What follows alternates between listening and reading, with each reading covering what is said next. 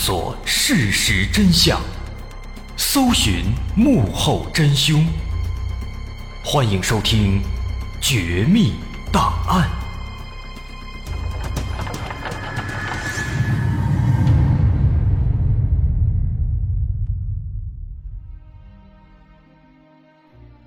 还原事实，探索真相。欢迎继续关注《绝密档案》，我是大碗。咱们接着上回茬，继续说。之前提到啊，性格使然，何小丽的占有欲比较强，她不允许王永利和别人在一起，所以说她对于王永利的丈夫赵猛就充满了敌意。每一次赵猛回来，何小丽就会变得非常暴躁，甚至会在赵猛在家的时候，故意在晚上给王永利打电话，这意思宣示主权。这就引起了赵猛的怀疑，但是王永利就跟他解释说，何小丽只是自己的学生，还是一个孩子，对情情爱爱的还不懂，可能这孩子单方面的喜欢自己，爱慕自己，但是放心吧，我会慢慢的引导他，让他走出去的。也的确啊，这俩人年龄相差太大呀，都能够当母子了，所以说呢，赵猛也没有多想，而何小丽。和王永利这种如胶似漆的关系一直持续了半年左右，直到零六年秋天，十五班来了插班生孟超，这就导致了他们三个人之间开始了一段新的故事。孟超和王永利是如何相知相识？这段故事我们之前也提到过了。孟超上课打牌被抓了现行，晚上给王永利打电话道歉，两人的故事由此开始。当然，在和孟超在一起之后啊，王永利也并没有冷落何小丽，他仍然跟何小丽保持恋人关系。每天早晨，何小丽仍然会来，他们仍然会经常发生性行为。就这样，王永利巧妙地维持着他自己和四个男人之间的平衡。当然，除了经常要求复合的前夫。和一个月只在家里待四五天的现任丈夫之外，他主要维持的是孟超和何小丽，他要如履薄冰，同时脚踩这两只船。每周周三和周五的晚上，孟超会来补课，这个时候他就会告诉何小丽，说每周这两天要给其他班的学生上课，不能来。何小丽呢，往往会比较听话，因为王永利对何小丽。还是非常了解的。如果说赶上何小丽不太高兴了，或者有点怀疑了，他就会想办法去安抚何小丽。甚至，孟超前脚刚从他家离开，后脚他就打电话让何小丽过来。可以说啊，这个王永利他就是一个名副其实的时间管理大师，在两个学生和两任丈夫之间连轴转。虽然咱们都知道三角形是最稳固的，但是三角恋却恰恰相反。即便是时间管理大师，多人运动做多了，早晚也会有翻车的时候。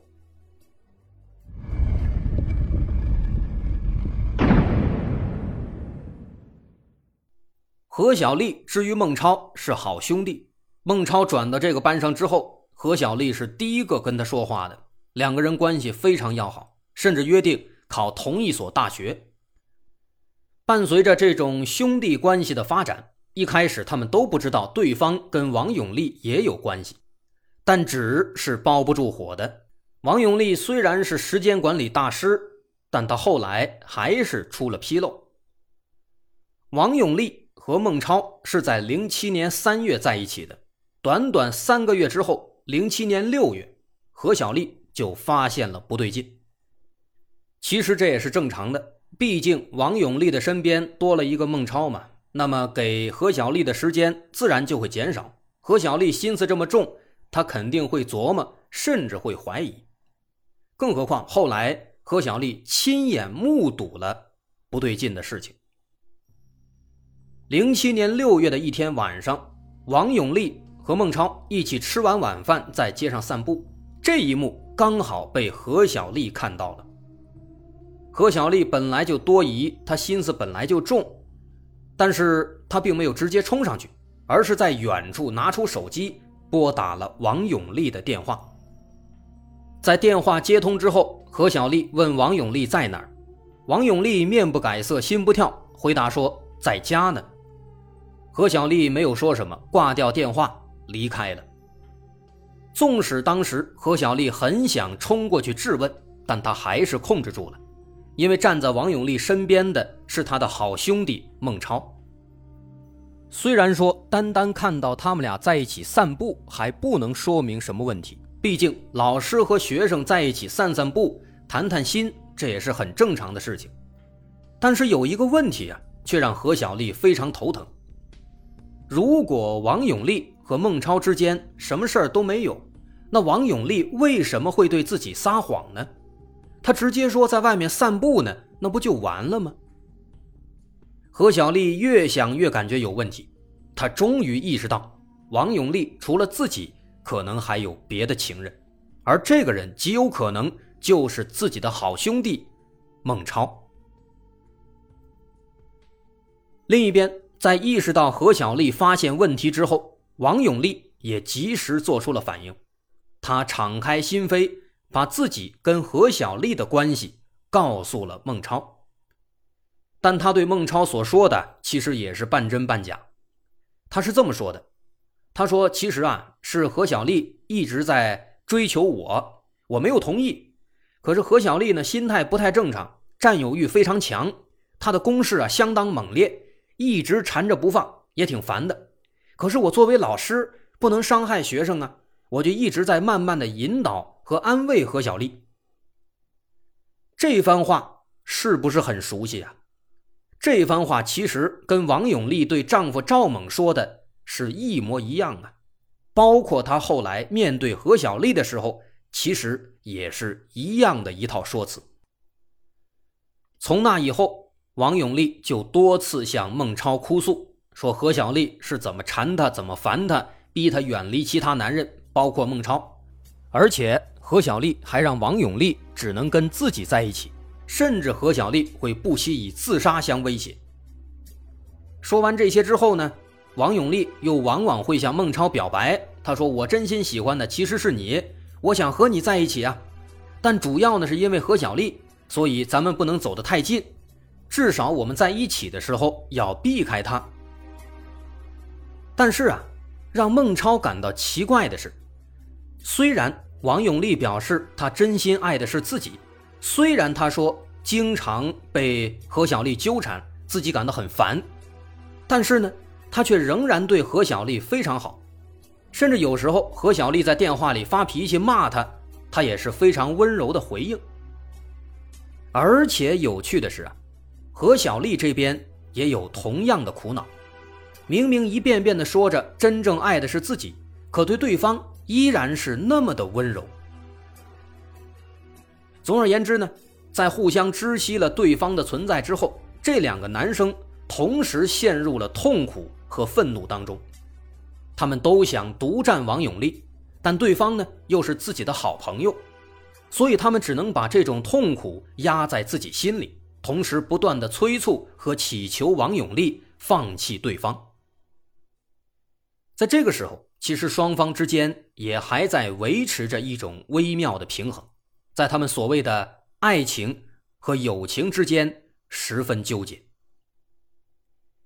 但是。没多久，这种微妙的平衡，这种纠结就被一次正面交锋给打破了。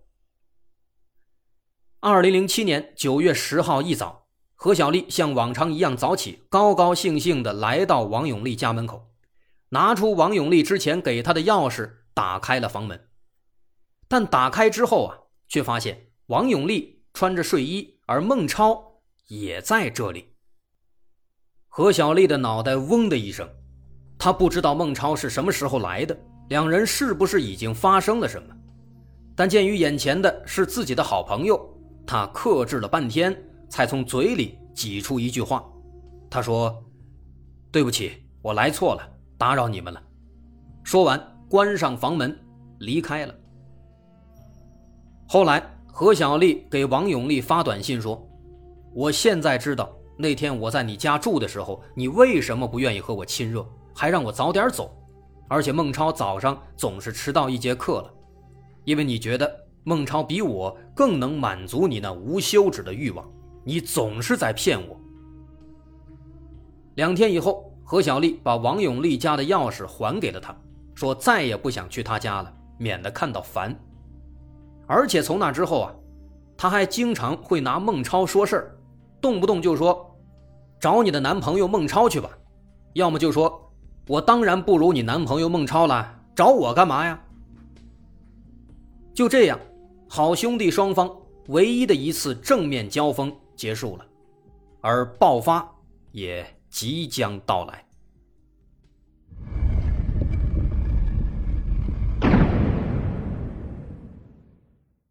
在得知了何小丽的存在之后，孟超非常痛苦。孟超后来说。在深夜和王永利打电话的时候，王永利经常向自己倾诉，说今天何小丽又如何缠他了，又如何烦他了。孟超为此经常失眠，压力越来越大。再加上王永利多次以何小丽纠缠为由，提出与孟超疏远甚至分手。用孟超的话来说，他一会儿好一会儿坏，一会儿冷一会儿热，让自己非常痛苦，难以适从。为了与王永利亲近，曾经非常要好的这对朋友开始渐生嫌隙，彼此充满了敌意。鉴于双方之前的友情，孟超多次提出想和何小丽去当面谈一谈，但都被王永利坚决制止。他说何小丽是个疯子，太偏执了，占有欲太强了，找他谈话没用的，并且一再表示不允许跟何小丽说话。但孟超还是偷偷的找何小丽谈了一次，只有三五分钟。虽然对方确实没有给他好脸色，但也没有像王永利说的那样有那么糟糕。直到最终入狱之后，孟超才发现，他对何小丽的妒恨几乎全都来自王永利的讲述。他们俩的正面交锋也仅仅只有那天早上那一次。二零零七年九月二十六日是孟超十八周岁的生日。那天中午，孟超在饭店里大摆宴席，请了二十几位同学。在生日宴会上，孟超喝了一些酒，对身边的同学说：“我最近特别烦，一是因为家庭原因，二是因为何小丽在外面谣传说我和班主任有关系，我一直都忍着她，她不要太逼我，逼我的话，我哪天会搞她的。”当天晚上，孟超又来到王永利家。王永利送了孟超一件 T 恤和一个银色挂链作为礼物。后来，孟超这样回忆当天晚上的场景：他说，那天晚上他对我特别好，说跟我在一起很幸福，他真的好爱我。但后来他又诉苦说，何小丽发疯般的纠缠他，不过他内心是属于我的。等何小丽离开之后。他说：“我们可以以任何形式在一起。”可是这番深情款款的话刚说完，就在第二天中午，孟超又看到王永利和何小丽走在一起，而且俩人好像非常开心。后来，王永利打电话向孟超解释，说是何小丽一直纠缠他不肯放手，甚至啊，何小丽还骂他们说他们是奸夫淫妇，还说要去砍孟超。所以呢，王永利当天中午一直在拖着何小丽，在安慰她。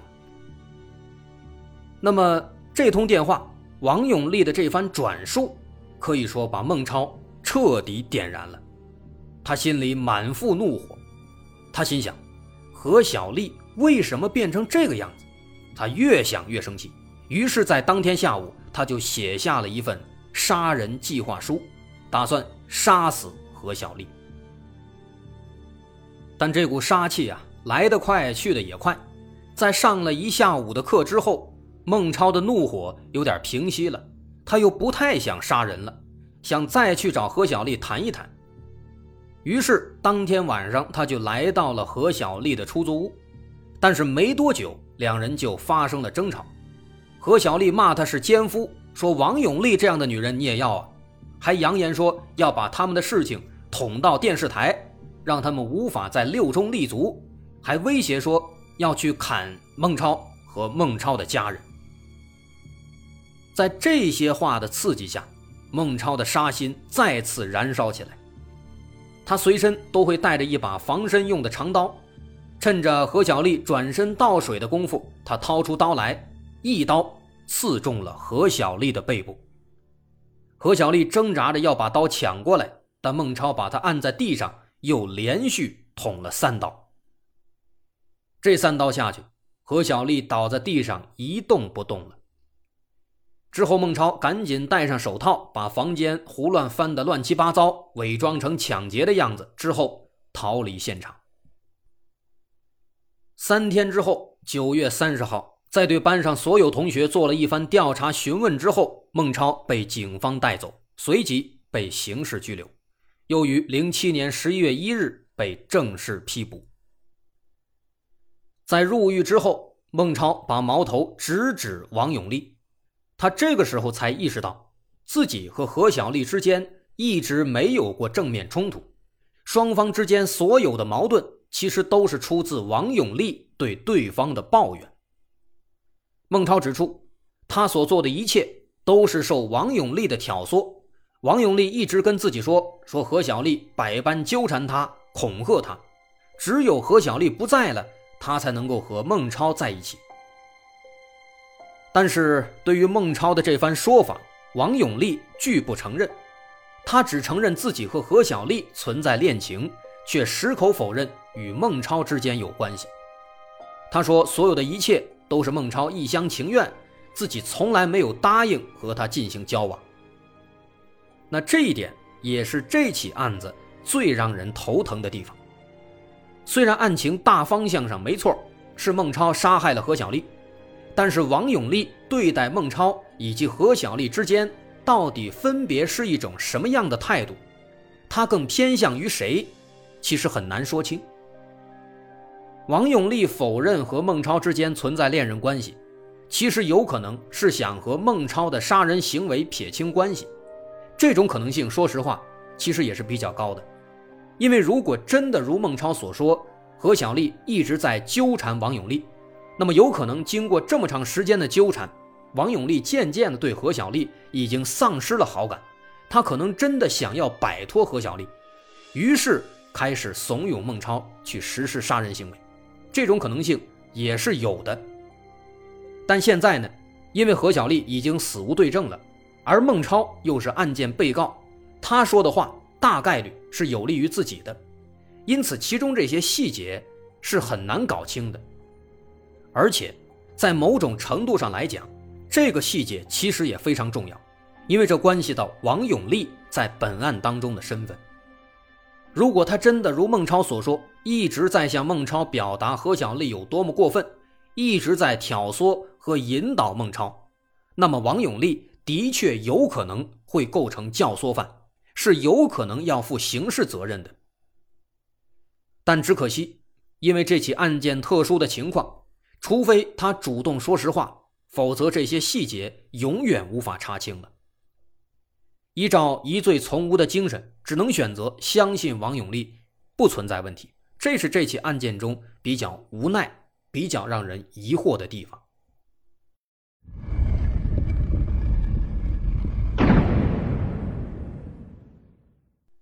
对于孟超来说，本案比较可惜的是。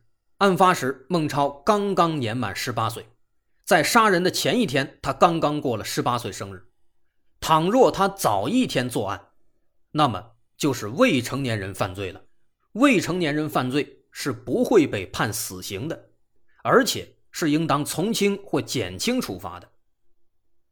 而最终，孟超一审被判了死缓，死者何小丽的家属上诉，二审又改判成了死刑，立即执行。有人可能会说，不是有一个上诉不加刑吗？一审判了死缓了，二审改成死立直了，这是不是加刑啊？这判决是不是有问题啊？不是的，上诉不加刑，针对的是只有被告人上诉的情形。如果说只有孟超自己上诉了，那么的确应当上诉不加刑。但是本案中上诉的不是被告人孟超啊，而是被害人，所以说。就不适用上诉不加刑的原则。当然，这起案件对孟超的量刑最后定在了死立值，在舆论上也有一些争议。这些问题我们会放在我们的微信公众号的补充资料上再做详细探讨。关注我们的微信公众号“大碗说故事”，在公众号中发送关键词“师生恋”，就可以查看本期节目的相关补充资料。这起案件在当年轰动一时，社会影响十分恶劣。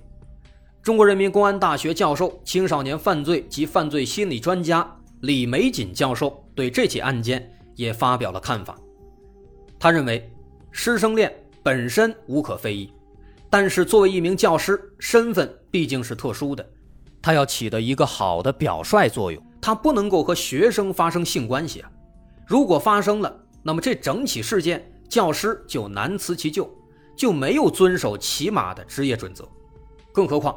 在很多学校，这种行为师生恋之间的关系的构成，也是一种违反校规的行为。的确，针对这起案件，孟超他肯定是受到制裁了。但对于王永利而言，其实我们还要打一个问号。如果他所言属实，那么关于他的行为的确无法受到法律制裁，这是让我们感到非常意难平的。不过，这起案件一经曝光，她的前夫、现任丈夫、两个孩子、身边的朋友都对她没有了信任，她被学校赶了出去，再无颜面在当地生活下去，只能落荒而逃。也许这比蹲监狱更要让她感到煎熬。对这个人啊，我们只能说八个字了：丧尽师德，妄为人师啊！好，这就是今天这起案件的全部内容。